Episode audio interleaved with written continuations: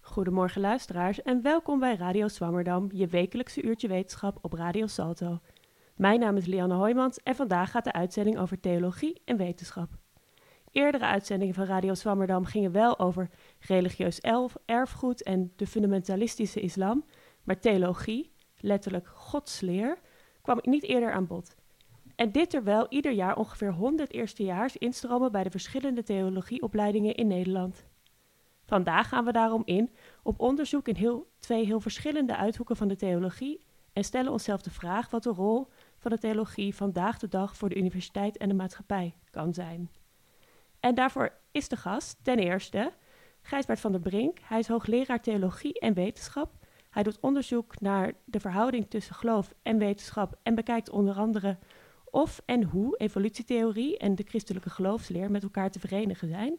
Welkom Gijsbert. Dankjewel. En daarnaast is hier Anke Liefbroer, universitair docent godsdienstpsychologie aan de Vrije Universiteit en de Tilburg University. Zij geeft onderwijs en doet onderzoek naar geestelijke verzorging. En wat dat is, dat horen we zo. Maar voor nu, welkom ook Anke. Dankjewel. Uh, de column is vandaag weer van tevoren opgenomen en komt deze keer van René van Amerongen, zelf universitair hoofddocent docent stamcelbiologie aan de Universiteit van Amsterdam. En zij zal ongetwijfeld een interessante reflectie hebben op de relatie tussen geloof en wetenschap. En tenslotte is hier ook nog een Anke. Hallo Anke Spekman, mijn co-presentator.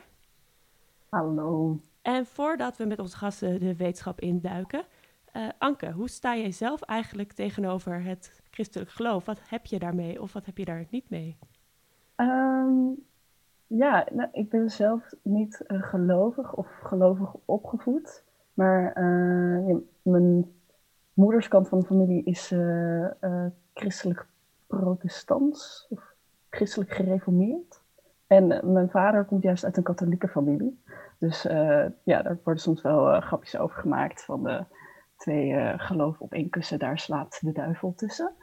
Ehm, dus in dat opzicht ja, heb ik wel iets van het christelijke geloof meegekregen, maar niet uh, bijzonder veel.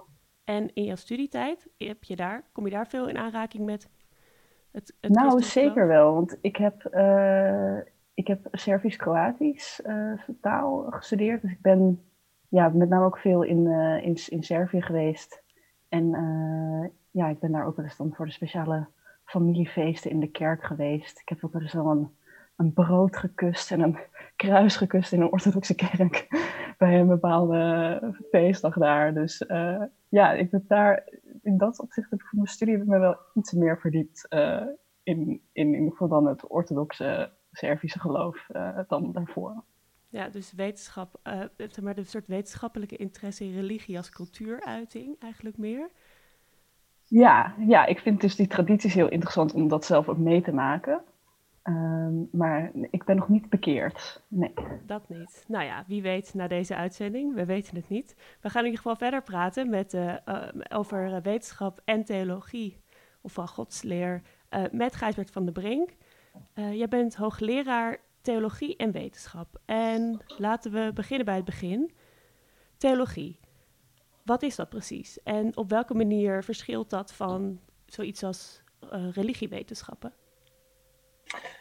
Ja, onze faculteit aan de Vrije Universiteit heet de faculteit Religie en Theologie. Dus religie geeft het algemene veld aan en uh, religie, uh, uh, hoe, hoe, je er ook in staat. Hè? Dus of je daar ehm, iets mee hebt of niet. Het is sowieso een serieus te nemen fenomeen. Hè? Het is op allerlei manieren aan de orde. Het is interessant dat Anke net zegt dat zij in de loop van haar studie er ook meer mee in aanraking kwam.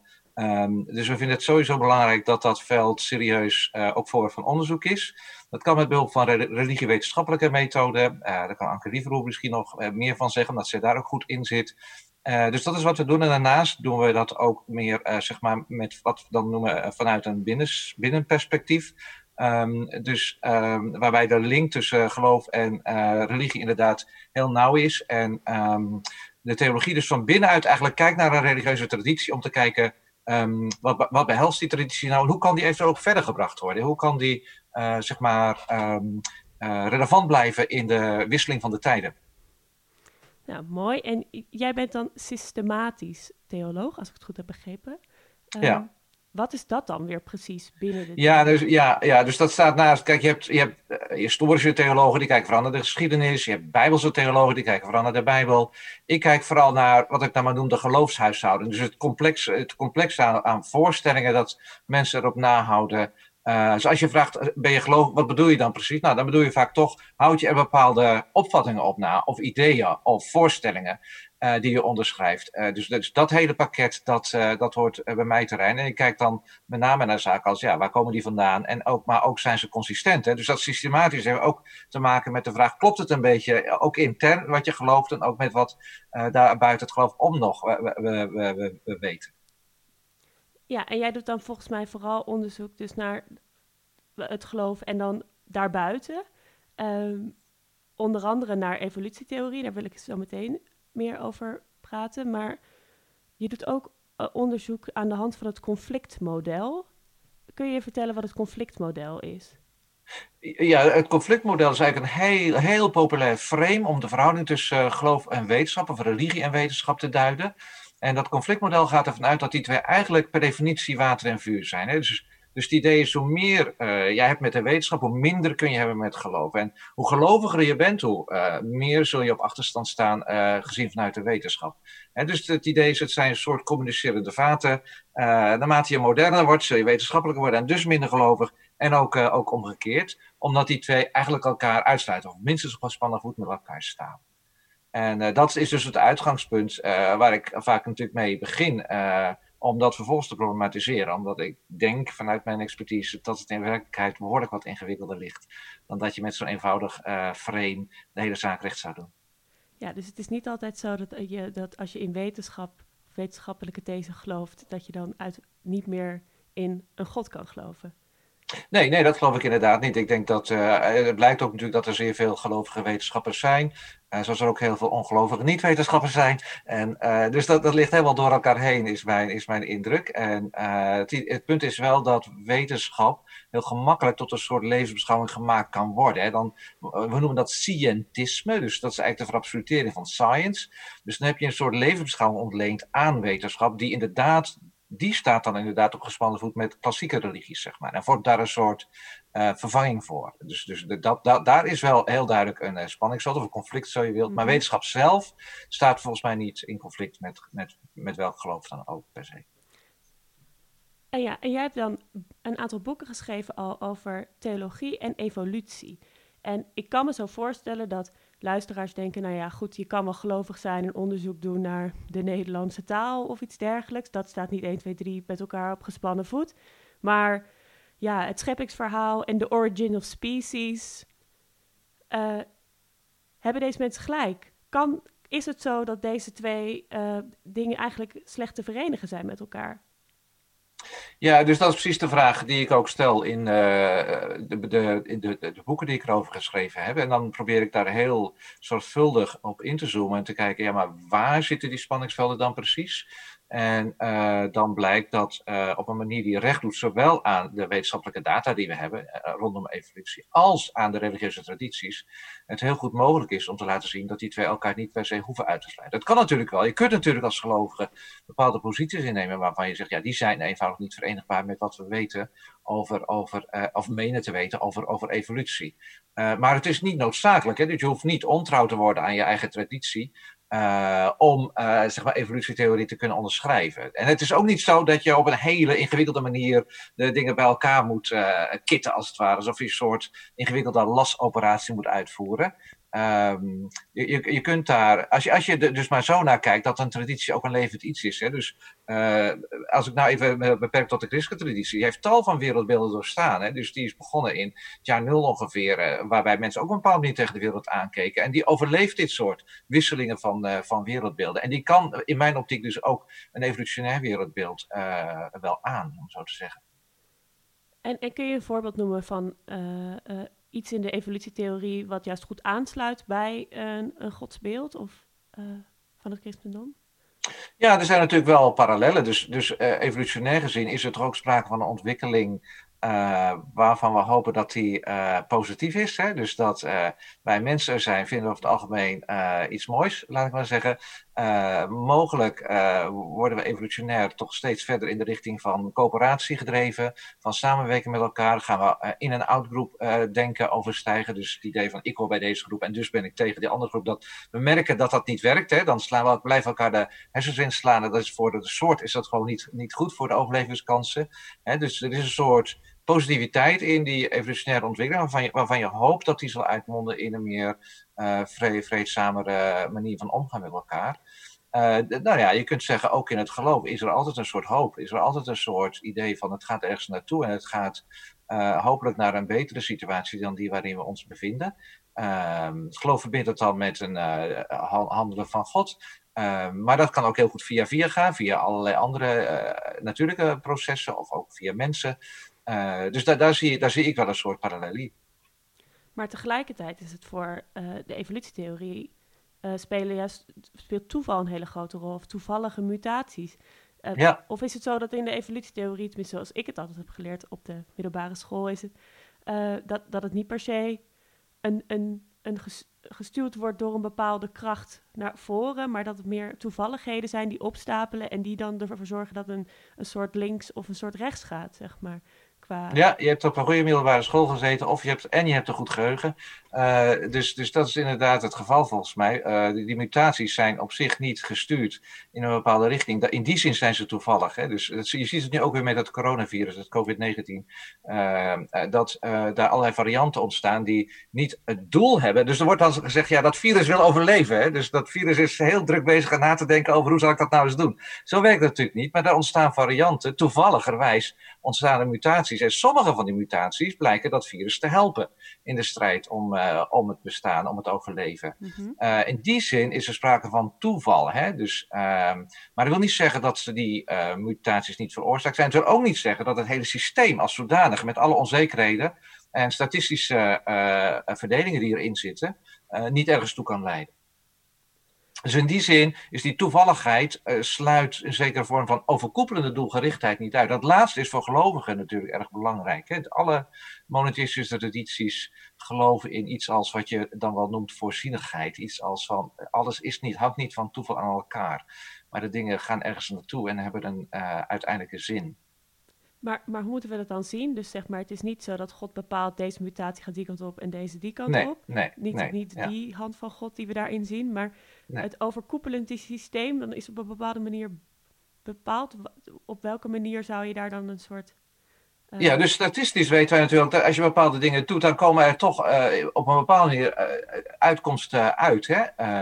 dus dus um, evolutiebiologen zeggen nu bijvoorbeeld dat gegeven de condities waaruit wij gestart zijn en die gelden voor het evolutionaire proces, het eigenlijk heel waarschijnlijk is dat er niet per se mensen, maar iets als mensen tevoorschijn zou komen op enig moment. Ik bedoel, wij zouden ook zes vingers en zes tenen kunnen hebben allemaal aan, aan beide handen en voeten. Was ook denkbaar geweest, maar dat er iets als intelligent leven uh, ontstaan is, dat is niet erg onwaarschijnlijk. Dat, dat, daar zit iets in die interne constraints van, van het evolutiemodel dat uh, daar naartoe uh, leidt, zeg maar. Dus in die zin sluit het toeval en gerichtheid elkaar niet, niet volledig uit. Wat vaak wel gedacht wordt, maar dat is niet zo. Hm.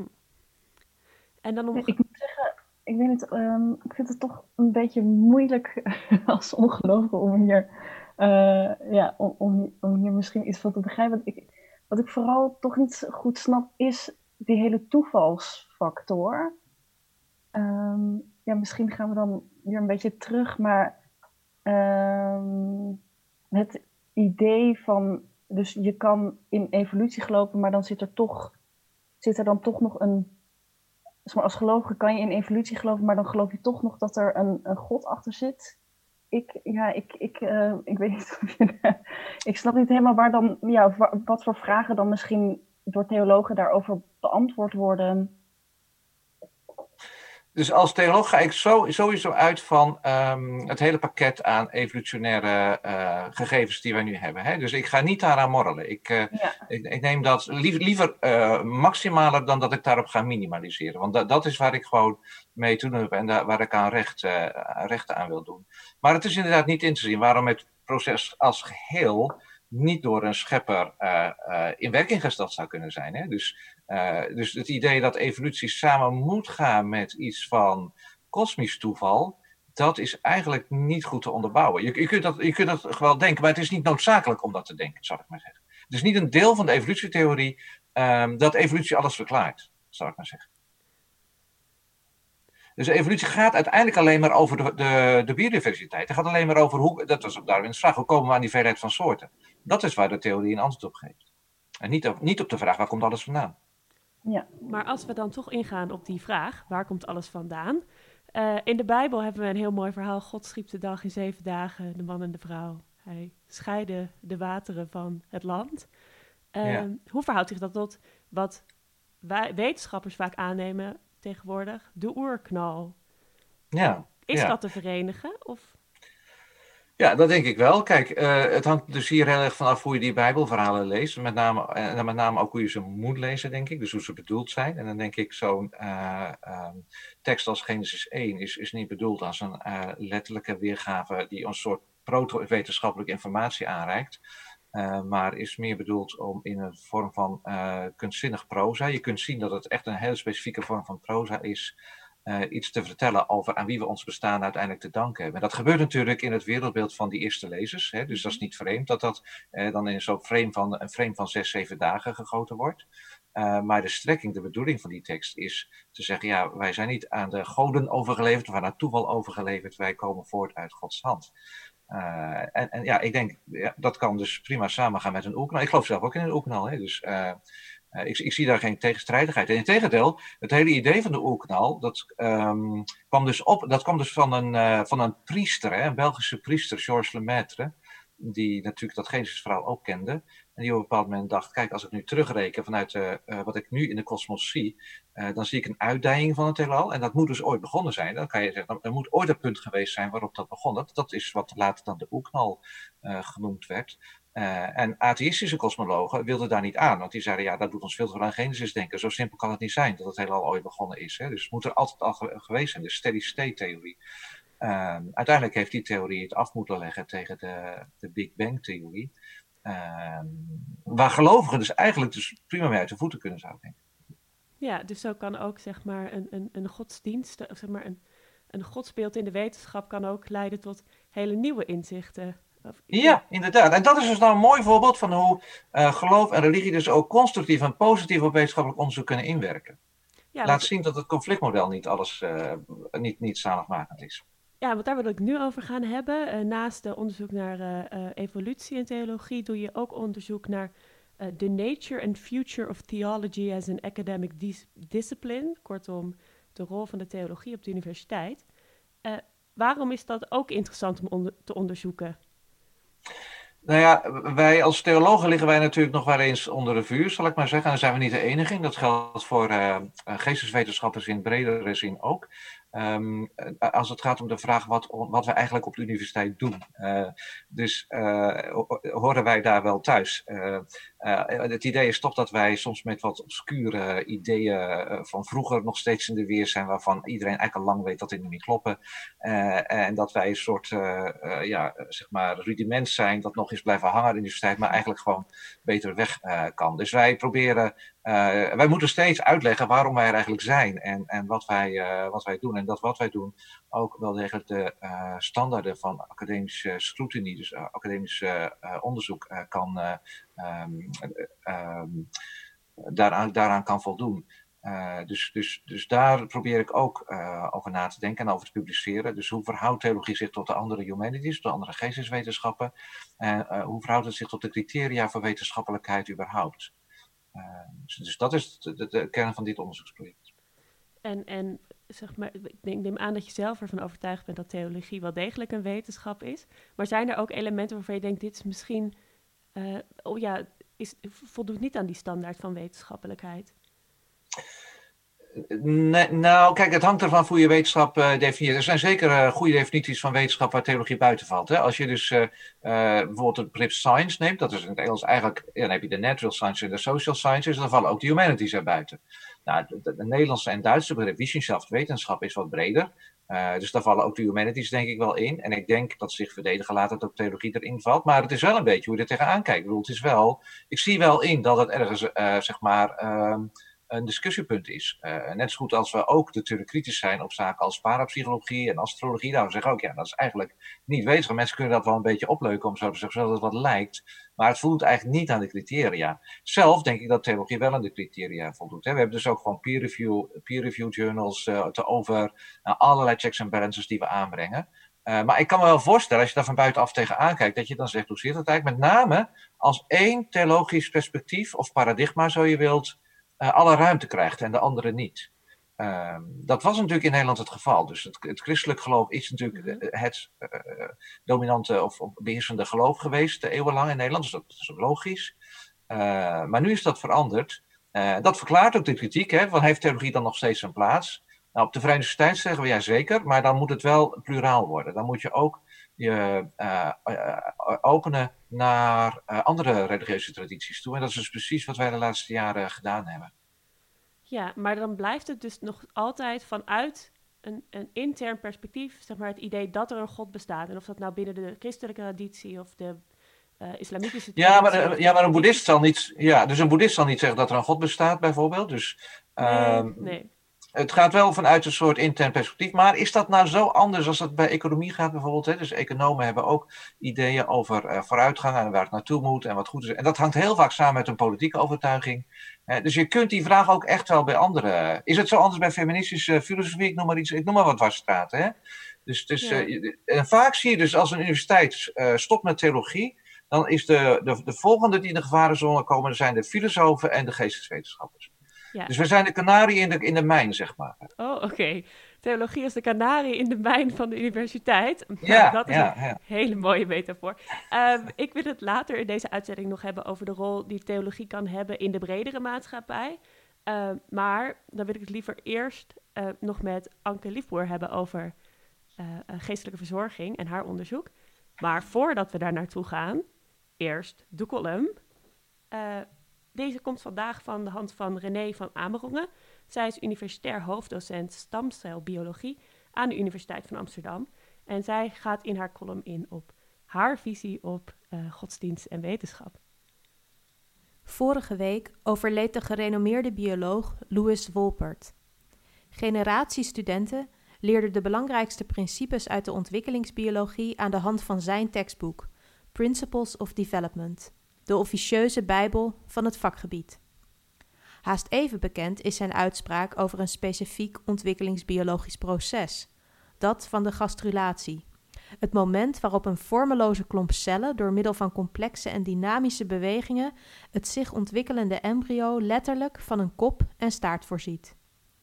In de woorden van Wolpert: It's not birth, marriage or death but gastrulation, which is truly the most important time in your life. Vrij vertaald en met een iets Calvinistischer insteek, we hebben allemaal ons hoogtepunt al lang achter de rug. Als wetenschapper heb ik mij als doel gesteld om dit soort complexe, essentiële biologische processen te ontrafelen. Om te snappen hoe ze worden uitgevoerd door de haast ontelbare hoeveelheid cellen die de bouwstenen van het menselijk lichaam vormen en vooral om te begrijpen op welke manier die cellen op hun beurt worden aangestuurd door subtiele, soms nauwelijks meetbare moleculaire signalen. Mijn studenten vertel ik wat naar mijn idee de grootste uitdagingen zijn voor deze eeuw in ons vakgebied. Namelijk dat we al deze moleculaire details niet alleen kunnen meten en hun werking begrijpen, maar dat we uiteindelijk ook daadwerkelijk snappen hoe uit dat samenspel van losse moleculen als door een godswonder iets ontstaat dat we leven noemen. Iets dat zichzelf organiseert. Van de strepen op een zebra tot de kleurrijke patronen op de vleugels van een vlinder. En van bevruchte eicel naar een compleet mens met een keur aan weefsels en verschillende organen. Een mentor leerde mij ooit, toen ik nog student was, dat je je als wetenschapper nooit moest afvragen waarom iets zo was. Die vraag veronderstelt immers dat ergens een reden of een hoger doel aan ten grondslag ligt. Ik spreek hier overigens vanuit het perspectief van de fundamentele natuurwetenschappen. Ik kan me voorstellen dat de waarom-vraag in de alfa- en gamma-wetenschap misschien wel om de hoek komt kijken, aangezien dan maatschappelijke of politieke systemen en zaken als het menselijk handelen, al dan niet uit vrije wil, een rol gaan spelen. Laat ik het dus vooral dicht bij mezelf houden. In mijn onderzoek stel ik inderdaad graag de vraag: hoe werkt dit? Wat is het specifieke mechanisme? Waar gebeurt het? Wie zijn erbij betrokken? Het is misdaadjournalistiek op moleculair niveau. Afgezien dan dus van die ene vraag die we juist als kinderen al zo graag en zo eindeloos vaak stellen: waarom? Iemand vroeg me deze week of ik in de wetenschap niet hetzelfde zocht als anderen in hun geloof, namelijk zingeving. Het heeft me aan het denken gezet. Geeft de wetenschap, ondanks het feit dat ik die waarom-vraag zelden stel, toch doel en richting aan mijn leven? Is de wetenschap stiekem mijn religie? Ik denk het niet, hoezeer ik er ook verslingerd aan ben. Je zou het een verslaving kunnen noemen, en hoe fanatiek ik mezelf er ook in kan verliezen. Mijn eindeloze honger naar kennis is niet zaligmakend. Die waan heb ik laten varen op het moment dat ik me realiseerde dat ik nooit een Nobelprijs zou gaan winnen. Sterker nog, hoe langer ik deze tak van sport bedrijf, hoe meer ik tot het besef kom dat ik nooit alles zal weten, laat staan begrijpen. Als wetenschapper en als hopeloze romanticus geef ik me daarom graag over aan dat gevoel wat in het Engels zo mooi wordt omschreven als the sublime.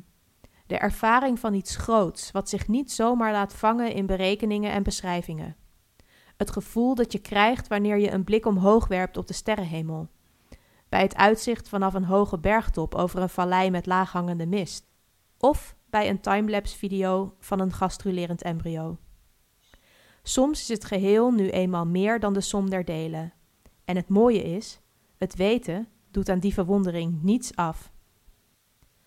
Laat ik, voor de gelegenheid, deze zondag eindigen met een korte overweging. In het allerdiepste duister van de allerzwartste nachten, als ik naar de stilte luister, troost ik mij met de gedachte dat ik weliswaar uit sterrenstof besta en uit atomen, maar vooral uit lege ruimte, zodat alle elektronen er als piepkleine planeten kunnen draaien in hun baan. Waardoor ik eigenlijk, dus in de diepste kern van mijn bestaan, niet echt iets ben en daarom niets hoef te bewijzen. Het geeft een vreemd gevoel van rust, dat ik met elke ademhaling meer versmelt met het heelal, omdat alles bij herhaling met elkaar verbonden is, zodat de zuurstof in mijn bloed, nu misschien mij, maar in een ver verleden, Caesar heeft gevoed waardoor ik tegelijk dus nietig ben, maar ook oneindig groot. En dat ik voortleef in de mensheid, ook al ben ik later dood, omdat ik in de atmosfeer gediffundeerd ben. En in de wetenschap dat ik niet origineel ben. En in de wetenschap dat niets er echt toe doet. Dat ik niet meer ben dan een hoopje lege ruimte. Draai ik me om, adem ik in en slaap ik goed. Ja, we hoorden de column van René van Amerongen. Uh, ik, uh, ja, zij beschrijft haar eigen sublieme ervaringen uh, met, in de wetenschap. Maar ze zegt ook dat er geen ruimte is voor, of ze stelt de vraag of er ruimte is voor de waarom-vraag in de natuurwetenschappen. En Gijsbert, jij doet onderzoek naar evolutie. Dus je hebt ongetwijfeld veel contact ook met um, evolutiebiologen en natuurwetenschappers. Ben je het eens met haar? Is er geen ruimte voor de waarom-vraag binnen de natuurwetenschappen? Ja, ik vond het heel mooi eigenlijk, zoals ze dat uh, deed. Ze leek even de kant uit te gaan um, van de gedachte dat die ruimte er überhaupt niet is. En daar zou ik een probleem mee hebben. Dus um, ik ben het ermee eens dat die ruimte er inderdaad in de natuurwetenschap niet is. Die leeft dus van de beperking tot de hoe-vraag. Ja, dat is ook zo. Uh, dat is helemaal terecht. Uh, dus ze leek even te suggereren van, oké, okay, maar dus die waarom-vraag is eigenlijk uh, geen reële vraag. Mm -hmm. daar, daar, zijn we als kinderen mee bezig, maar daarna niet meer. En dat, daar zou ik dus wel tegen protesteren. Maar die weg ging ze niet verder op. Dus daarna gaf ze aan dat die waarom-vraag in andere delen van het leven misschien wel belangrijk is. En ehm, dat je daar ook dus ehm, op professionele wijze mee bezig kunnen zijn, kunt zijn. In de alfa-gamma-wetenschappen bijvoorbeeld. Ik zou denken ook in de theologie en de religiewetenschappen. Ehm, dus ja, als theologen maken wij uh, die waarom-vragen natuurlijk ons eigen op een bepaalde manier. En denken we daarover uh, over na en kijken we wat daar zin, zinnig over gezegd kan worden. Zonder dat er natuurlijk empirisch of experimenteel vastgesteld kan worden. Die, me die methoden verschillen natuurlijk ook. maar ik vind het altijd fijn als natuurwetenschappers niet zo'n tunnelvisie hebben, dat ze denken dat zij ehm, de enige zijn die vragen kunnen beantwoorden. En dat wat door hen niet beantwoord kan worden, dus geen reële vragen zijn. En dat vond ik mooi in die column. Ja, mooi. Ja, we hebben het uh, in deze uitzending van Radio Zomerdam over theologie en wetenschap. En we hoorden net in de column dus dat ook wetenschappers rustiger slapen met het idee dat zij onderdeel zijn van een groter geheel. En in een bepaalde mate is daarmee ook sprake van een vorm van spiritualiteit. Uh, en over deze behoefte aan spiritualiteit en existentiële duiding uh, wil ik graag doorpraten met onze tweede gast, Anke Liefbroer. nogmaals welkom, Anke. Dankjewel. Jij bent universitair docent godsdienstpsychologie aan de Vrije Universiteit. En mijn vraag aan jou is dan ook godsdienstpsychologie. Wat is dat? Ja, wat is dat precies? Nou, um, de godsdienstpsychologie dat gaat over de, de bestudering van religieus gedrag. Um, en dan hebben we het vooral over de, de empirische bestudering daarvan. Dus uh, we kijken naar eigenlijk alles wat mensen doen, denken, voelen. Dus de handelingen, gedachten, gevoelens van mensen. Uh, waar het betrekking heeft op, uh, um, ja, op religieus gedrag. Um, en religieus is natuurlijk een begrip wat zich uh, heel moeilijk laat definiëren en waar heel veel verschillende definities van zijn. je kunt dat definiëren meer op basis van de inhoud van een bepaalde traditie, dus een substantiële definitie hanteren. Maar je kunt ook kijken naar bijvoorbeeld de functie die religie heeft. en als je meer een functionele definitie hanteert, dan zie je vaak dat religie eigenlijk breder wordt opgevat, namelijk alles wat op de een of andere manier uh, antwoord kan geven op uh, vragen rond zin van het bestaan, zingeving en levensbeschouwing in brede zin. Ja, nou, heel duidelijk eigenlijk. En je promotieonderzoek ging over geestelijke verzorging. en daar hebben we allemaal wel een beeld van. Maar wat is nou precies geestelijke verzorging en wat doen geestelijke verzorgers? Ja, wat is het precies? Nou ja, als ik denk aan die column die we net hoorden, hè, die, uh, die vraag naar uh, waarom is het leven zo, zoals het is. Uh, dat is vaak een vraag die, ehm, die moeilijk te beantwoorden is. En waar mensen zeker op bepaalde kritieke momenten erg mee kunnen worstelen. Bijvoorbeeld rond leven en dood. een situatie wanneer mensen in een ziekenhuis zijn of in de gevangenis um, of bij defensie. En dat zijn dan ook plekken waar geestelijke verzorgers vaak werken om uh, bij dat soort vragen stil te staan. En om mensen te begeleiden en te adviseren bij uh, zingeving en levensbeschouwing. En kun je, zeg maar, je geeft ook les aan de opleiding voor geestelijk verzorgers, toch? Ja, ja dat ehm, klopt. kun, ja. je, kun je een beeld geven van wat leren geestelijk verzorgers? Wat, wat voor opleiding krijgen zij? Ja, de geestelijk verzorgers, die, dat zijn mensen die dus theologie gestudeerd hebben, of religiewetenschappen, of nou ja, een, een combinatie daarvan. Um, en zij weten in ieder geval veel over uh, de manier waarop je met zingevingsvragen om kunt gaan. Zij, zij zijn daarin uh, gespecialiseerd. Um, en, en zij weten ook verschillende, ja, van, vaak vanuit een bepaalde traditie, welke bronnen je zou kunnen inzetten om met zingevingsthema's om te gaan. Um, en ze werken dus enerzijds vanuit een, vaak vanuit een traditie, niet altijd. dus bijvoorbeeld vanuit een christelijke traditie of vanuit een islamitische traditie. Uh, of een humanistische traditie. Uh, maar in de praktijk zie je dat zij eigenlijk op de meeste plekken voor iedereen werken, ongeacht de levensbeschouwing van degene met wie ze in gesprek gaan. Ja, en in ons voorgesprek hadden we het over dat geestelijk verzorgers bepaalde rollen kunnen innemen. Dat vond ik wel een mooi kader. Kun je dat voor onze luisteraars nog even uiteenzetten? Ja, nou, geestelijk verzorgers, wat, wat, we vaak zeggen is dat zij eigenlijk drie um, gekenmerkt worden door drie rollen enerzijds uh, zitten ze dicht tegen de, de hulpverlening uh, aan, dus de, psychologie, de maatschappelijk werk. Dus ze hebben eigenlijk die rol als hulpverlener, als iemand die, uh, die mensen bijstaat, die probeert om mensen overzicht te laten creëren over een situatie, um, die ze ook op weg probeert te helpen.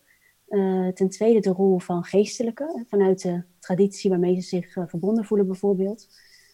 maar ze kunnen ook vanuit andere tradities dingen aanreiken, ook vanuit de filosofie of de poëzie bijvoorbeeld, of de literatuur. Ehm, en, en de derde rol die je ziet dat ze vaak innemen is die van de medemens. En dat is een rol die je eigenlijk ja, bij hun in het bijzonder ziet. Dat ze bijvoorbeeld in ziekenhuizen langs de bedden lopen en echt daar proberen te zijn gewoon als iemand die een luisterend oor kan bieden, die troost kan geven, die, uh, die echt kan luisteren naar waar mensen op dat moment mee zitten. Ja, los, eigenlijk een beetje los van de, wat er verder aan behandelplannen en doelen, et cetera, gesteld moet worden. En die medemenselijke rol, die is voor veel geestelijke verzorgers ook heel erg van belang. Ja, en ehm, dus op een bepaalde manier zijn geestelijke verzorgers ook onafhankelijk. Ze fungeren volgens mij ook vaak als, als vertrouwenspersoon in, in ziekenhuizen en, en, dergelijke? Ja. ja, ze noemen dat ook wel vaak de vrijplaatsfunctie. Dat ze, ehm, ja, dat ze echt eigenlijk ehm, eh, in die zin ja, soort van los van de, van de anderen, maar tegelijkertijd ook weer niet helemaal los. Zeker in ziekenhuizen uh, worden ze toch ook wel vaak weer betrokken, juist bij een multidisciplinair overleg, om uh, ook op het gebied van zingeving mee te denken. Um, bijvoorbeeld bij Defensie zie je dat geestelijke verzorgers een uh, ja, eigenlijk een bijzondere positie innemen, omdat ze wel met, uh, uh, met de militairen bijvoorbeeld mee op missie gaan, maar tegelijkertijd geen, ja, geen echt onderdeel zijn van het militaire systeem als zodanig. dus daardoor komen ze ook in contact met zowel de, nou ja, bij Defensie bijvoorbeeld, zowel met de militairen als met de, degene in de andere rangen. En ook in ziekenhuizen hè, kunnen ze er zowel voor patiënten zijn als voor collega's die tegen nou, bijvoorbeeld ethische vraagstukken aanlopen en daarover in gesprek willen. Nou, dus ze, ze, hebben in die zin een, ja, wel een bijzondere plek binnen een, binnen een instelling. Ja, en ook heel fluïde eigenlijk. Klopt, ja. En, en, en je, je, noemde het net al even, dat de geestelijk verzorger vaak opgeleid is uit een traditie, maar dan in een bepaalde instelling of een plaats ook mensen ondersteunt met andere levensbeschouwelijke achtergronden. En daar gaat ook je promotieonderzoek ging daar ook over. Wat heb je daarin precies onderzocht? Ja, mijn promotieonderzoek het ging over uh, wat we noemen interlevensbeschouwelijke geestelijke verzorging. Um, dus dat ging vooral over de vraag uh, hoe geestelijke verzorgers omgaan met levensbeschouwelijke verschillen tussen henzelf en hun gesprekspartner. Dus daar, daar duidt dat inter op. Um, ja, dus, um, waar ik vooral benieuwd naar was, is uh, als zij in contact komen, bijvoorbeeld in een één op één gesprek met iemand die een andere levensbeschouwing heeft dan zijzelf, of uh, helemaal niet, een, ja, niet religieus is of geen expliciete leefbeschouwing heeft. Uh, hoe doen zij dat dan? En maakt dat uit? Is het van belang dat je iemand treft die dezelfde visie heeft als jij? Of doet dat er eigenlijk? Dus misschien doet het er niet toe wat voor levensbeschouwelijke achtergrond je hebt. Um, wat zijn eigenlijk andere interessante conclusies geweest bij je, uit je onderzoek? Kwam er iets verrassends uit wat je niet had verwacht aan het begin? Ja, ik, had, nou, ik was eigenlijk in mijn onderzoek had ik uh, twee tegengestelde hypotheses opgesteld. Dus de ene was, uh, nou ja, vanuit de literatuur zou je kunnen redeneren dat het wel heel belangrijk is om iemand met eenzelfde visie tegenover je te hebben. Uh, bijvoorbeeld omdat je elkaar dan beter kunt begrijpen. tegengestelde visie is, dat, is degene die zegt, nou, als zorgverlener ben je in staat om je te verplaatsen in het perspectief van de ander. En van daaruit zou het eigenlijk niet uit moeten maken of je dezelfde levensbeschouwing hebt. En uh, ik heb dat vanuit verschillende perspectieven bekeken. Maar als we kijken naar uh, dat perspectief van de patiënt, uh, uiteindelijk waar, de, waar het in bijvoorbeeld een ziekenhuiscontext, denk ik, toch uiteindelijk om draait, merk je dat patiënten geen verschil zien in de waardering die ze hebben voor gesprekken, afhankelijk van of dat iemand met eenzelfde of een andere leefbeschouwing is. En dat suggereert heel erg dat het eigenlijk voor hen veel belangrijker is dat er iemand is die die medemenselijke rol, waar ik het eerder over had, hè, dat, uh, dat iemand die rol kan uh, belichamen en echt ja, goed kan invoelen wat er bij de ander speelt. Dan dat, dat, um, ja, dat je allebei een christelijke achtergrond hebt, of allebei een islamitische, of allebei een ongelovige achtergrond hebt. Mag, ik daar nog even een vraag over ja, stellen? Natuurlijk. Dus ik was benieuwd, Anke, of je dan ook gemeten hebt van um, welke mensen in het ziekenhuis uh, precies om geestelijke zorg vragen. Want ik kan me dus ook voorstellen dat als mensen zelf uh, zeg maar hoog scoren op de mate van, van gelovigheid, dat ze dan eigenlijk liever een pastor van buiten het ziekenhuis vanuit hun eigen gemeenschap laten komen. En dus überhaupt niet met de geestelijke verzorger in het ziekenhuis zelf zo in contact staan. En zou dat de, de uitkomsten van het onderzoek niet op een bepaalde manier kunnen kleuren? Ja, we hebben wel uh, gecontroleerd inderdaad voor uh, of mensen zelf een voorkeur hadden voor iemand van een bepaalde traditie. Want uh, vaak in een ziekenhuis heb je een team geestelijke verzorgers die verschillende tradities representeren. en daar zagen we niet zoveel verschil. Maar um, ja, het kan natuurlijk dat mensen überhaupt niet bij geestelijke verzorging terecht zijn gekomen. omdat ze een, een, eigen dominee of een eigen imam bijvoorbeeld gevraagd hebben om langs te komen. die kant is natuurlijk aanwezig. Maar meestal ja, in, in ziekenhuizen is het team geestverzorgers wel zo aanwezig dat je zou verwachten dat ze, oh, ja. uh, dat ze als ze daar bijstand bij willen op dat vlak, dat ze wel iemand van het team uh, ja, zouden kunnen benaderen daarvoor. Ja. Ja. Hm. En uh, je, je doet nu ook weer opnieuw onderzoek naar geestelijke verzorging en je bent bezig met een gespreksmodel. kun je daar iets meer over vertellen? Wat is daar precies het idee achter?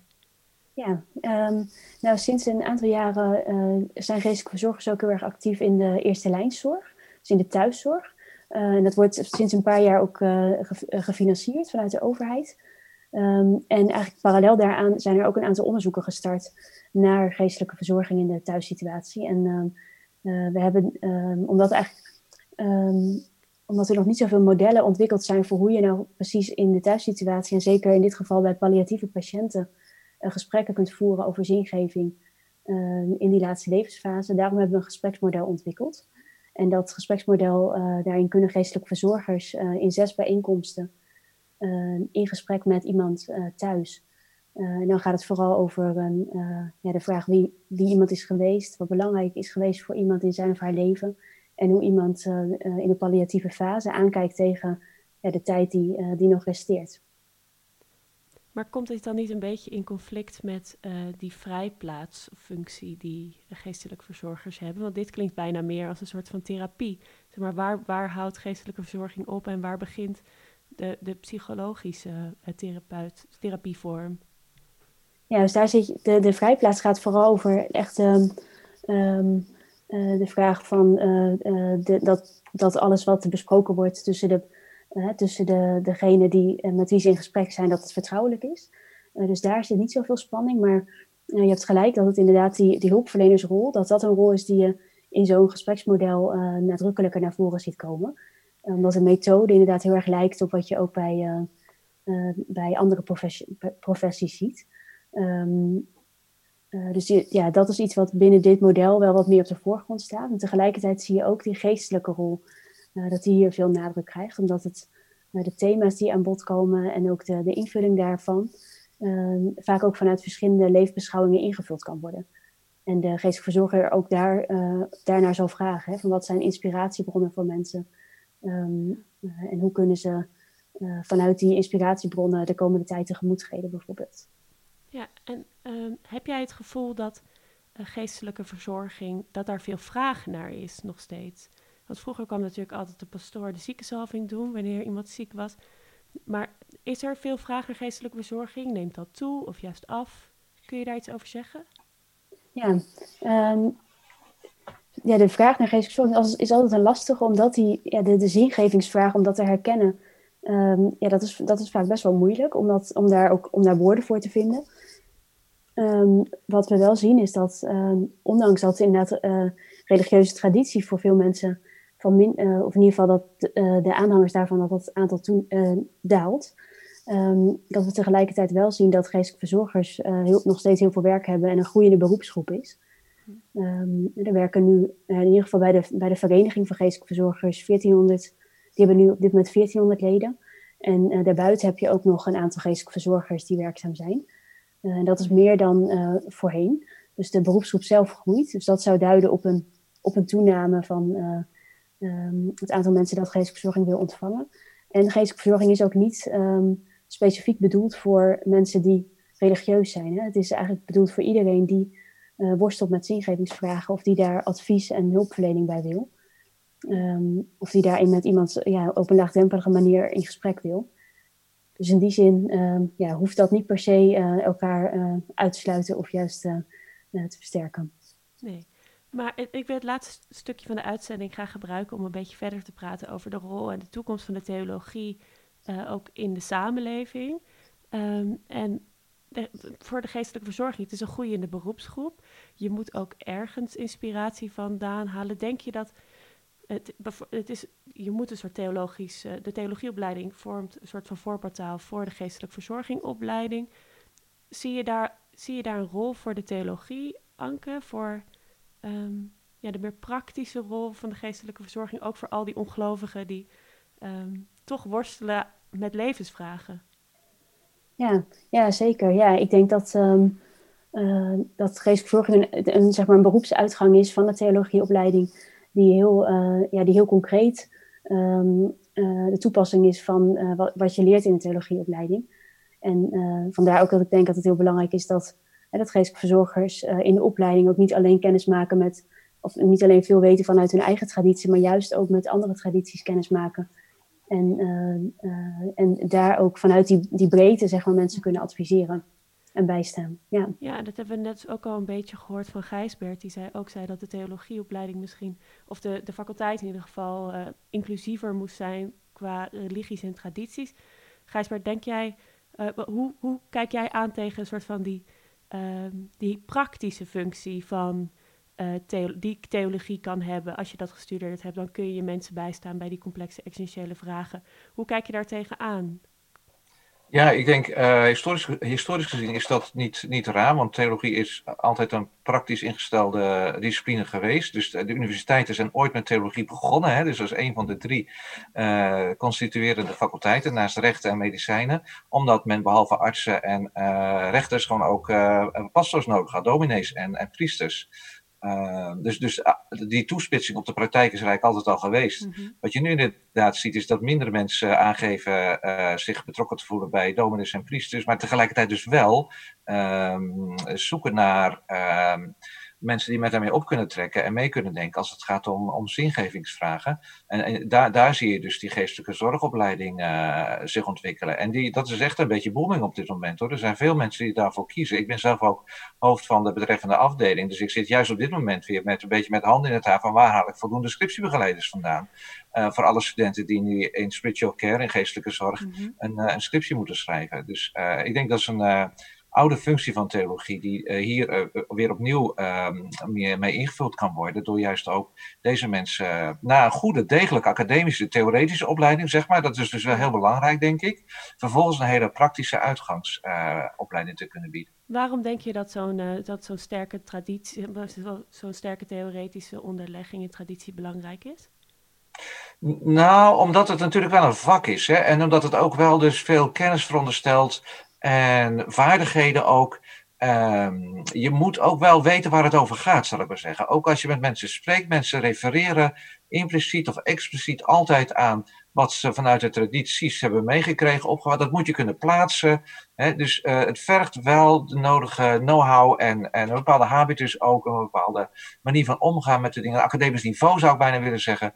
Om een goede, niet alleen een goede geestelijke zorg, maar natuurlijk ook een goede dominee of priester te kunnen zijn, zou ik maar zeggen. Dus, uh, dus wij, wij, hechten er wel aan op, het, uh, op de faculteit om die standaarden, dus die, die academische standaarden, om die te bewaken, zal ik maar zeggen. Ja, ik denk ook, als ik daarop mag aanvullen.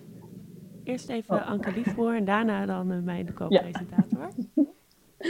um, nou, de, in aanvulling op wat uh, Gijsbert zei, um, ik denk naast dat je inhoudelijk veel expertise moet hebben van die zingevingsthematiek, dat het ook belangrijk is als geestelijk verzorger om uh, dingen als gespreksvaardigheden, um, maar ook uh, zaken vanuit andere uh, aanpalende disciplines te weten. Vandaar ook dat bijvoorbeeld de godsdienstpsychologie of de godsdienstsociologie, dat dat ook een plek heeft binnen de theologie en religiewetenschappen. in, de, in de opleiding, dat ze daar ook iets van weten. Want, omdat, juist omdat die, um, die kennis vanuit die vakgebieden ook belangrijk is als je mensen wil begeleiden bij dit soort vragen. Ja, ja ik, ben zelf ook, ik ben zelf ook dominee geweest. Die coming out kan ik niet wel maken. Um, dus, uh, en ik, ik, en het is, uh, ik weet nog dat ik altijd geleerd heb om uh, te weten waar mijn grenzen liggen. Dus te, op het moment dat er een grens overgaat van geestelijke zorg naar uh, uh, meer psych psychische problematiek, dan moet ik ook stoppen. Moet ik wel doorverwijzen, maar ik moet niet denken dat ik dat zelf kan oplossen. En dat leer je ook tijdens je opleiding, waar je grenzen liggen als, als geestelijk verzorger. Ja. Oké, okay, jij had ook nog een vraag. Ja, ehm, wat, wat is dan voor jullie, misschien ook academisch gezien, uh, het verschil tussen theologie en die religiewetenschappen? Wat, wat zit daar allemaal tussen? Hebben jullie eenzelfde uh, invalshoek of zit er juist ook heel veel verschil tussen? Ja, dus zoals ik er tegenaan kijk, uh, ik vind het een goede vraag. Ik snap ook die vraag, want theologie bestaat voor een groot deel uit religiewetenschap. Hè. Zoals Anke dat net aangaf, uh, godsdienstpsychologie is een integraal onderdeel van de studie theologie. Het enige verschil is dat een theoloog stopt niet bij het kennisnemen van uh, theorieën en zo, maar maakt ook zelf normatieve theorieën, zou ik maar zeggen. Dus die denkt ook zelf na hoe dat zich allemaal bij elkaar voegt en hoe je daar ehm, je eigen levensbeschouwing of die van je traditie um, mee kunt doordenken en gestalte kunt geven. Dus dat, uh, ja, dat perspectief, dat insidersperspectief, dat is voor de theologie uh, bepalend op een bepaalde manier. Maar dat wil niet zeggen dus dat het een heel gesloten geheel is. Het is juist dat je gevoed wordt door al die openbare disciplines en ook je, je, rekenschap geeft aan hoe je die zich tot elkaar laat verhouden. Ja, nog even terug naar Anke. Anke, ehm, in jouw onderzoek kijk je dus naar ook mensen uit verschillende tradities, geestelijk verzorgers.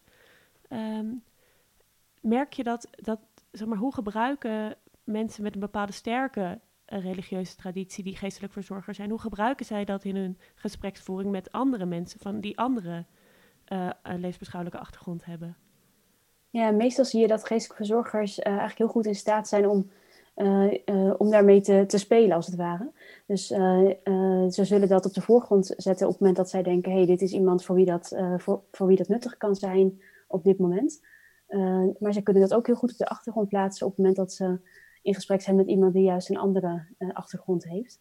En soms zie je ook dat, ik heb bijvoorbeeld gesprekken geanalyseerd tussen geestelijke verzorgers en patiënten. En dan zie je soms ook dat ze het juist ook inzetten um, om iemand een ander perspectief aan te reiken. Of om te zeggen, hé, hey, vanuit deze traditie weet ik dat, ken ik dit verhaal bijvoorbeeld. als we dat leggen naast het verhaal wat jij me net vertelt, hoe, hoe ziet het er dan uit? Um, op die manier zie je dat, dat het ja, op verschillende manieren eigenlijk ingezet kan worden. En heb je in je onderzoek ook onderzoek gedaan naar mensen, maakt het dan uit of je als geestelijk verzorger vanuit je eigen traditie praat, of dat je bijvoorbeeld bent geschoold in heel veel verschillende tradities en zeg maar vanuit de religiewetenschappen allerlei religieuze stromingen een beetje kent? Denk je dat dat uitmaakt? Ja, ik denk um, ik denk dat de meningen daar wat over wisselen en dat daar ook wat meer onderzoek naar, naar zou moeten plaatsvinden uh, om daar een goed antwoord op te geven. Klassiek wetenschappelijke uh, ja. antwoord. Waar heb je ervoor veilige antwoord? nou, wat, wat uh, ik in mijn onderzoek zie is dat het wel goed is dat, dat ze van verschillende tradities meekrijgen. En dat gebeurt gelukkig ook in de meeste opleidingen. dat ze enerzijds vanuit een bepaalde eigen traditie, zodat ze ook goed weten waar ze zelf staan.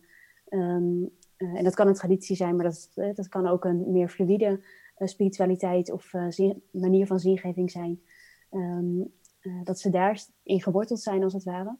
Ik merk dat geestelijke verzorgers dat heel belangrijk vinden, als voedingsbodem ook voor hun, voor hun werk. maar dat ze in de praktijk, in de zorg voor verschillende patiënten of cliënten, dat ze heel veel baat hebben bij het kennis hebben, juist ook van verschillende vormen van zingeving. Ja, dus dan komen we toch weer terug bij wat Gijsbert zei over dat theologie ook andere religies en levensbeschouwelijke inzichten zou moeten incorporeren om in de huidige samenleving een toekomst te hebben. Ja, dus dat vind ik, vond het mooi wat Anke erover zei. Dat, dus je moet enerzijds uh, heel veel kennis hebben van de tradities uh, en de manieren van zingeving uh, die gangbaar zijn om je heen. Maar je moet ook heel goed weten waar je zelf staat. En dat laatste is ook voor de theologie natuurlijk aangelegen. Ja, mooi. Nou, we horen de eindtune alweer lopen. En dat betekent dat de uitzendingen voor vandaag alweer op zit. Vandaag hadden we het over het conflictmodel, evolutietheorie, geestelijke verzorging en gespreksmodellen. Kortom, de veelzijdigheid van theologie. Gijsbert van der Brink en Anke Liefbroer waren daarvoor bij ons te gast. Enorm bedankt voor jullie komst. Uh, Graag gedaan. Graag gedaan. Dank ook aan René van Amerongen voor haar mooie column. En natuurlijk ook dank aan mijn co-presentator Anke Spekman. Hopelijk heb je nog meer geleerd over uh, het christelijk geloof en de veelzijdigheid van theologie, deze uitzending. Heel veel geleerd, zeker. Vanmiddag zal deze uitzending online worden gezet. Die is dan terug te luisteren op onze website radioswammerdam.nl en via alle, uh, via als podcast op uh, allerlei podcastmedia zoals SoundCloud, iTunes, Spotify. Reageer op deze uitzending op Facebook of Twitter of volg, like en share ons via Instagram Radio Zwammerdam. Mailen kan ook, nog steeds, naar redactie.radioswammerdam.nl. Volgende week is er weer een Radio Zwammerdam. Dan heeft Bobby het met haar gasten over self-tracking apps. Voor nu, bedankt voor het luisteren en natuurlijk een heel fijne zondag.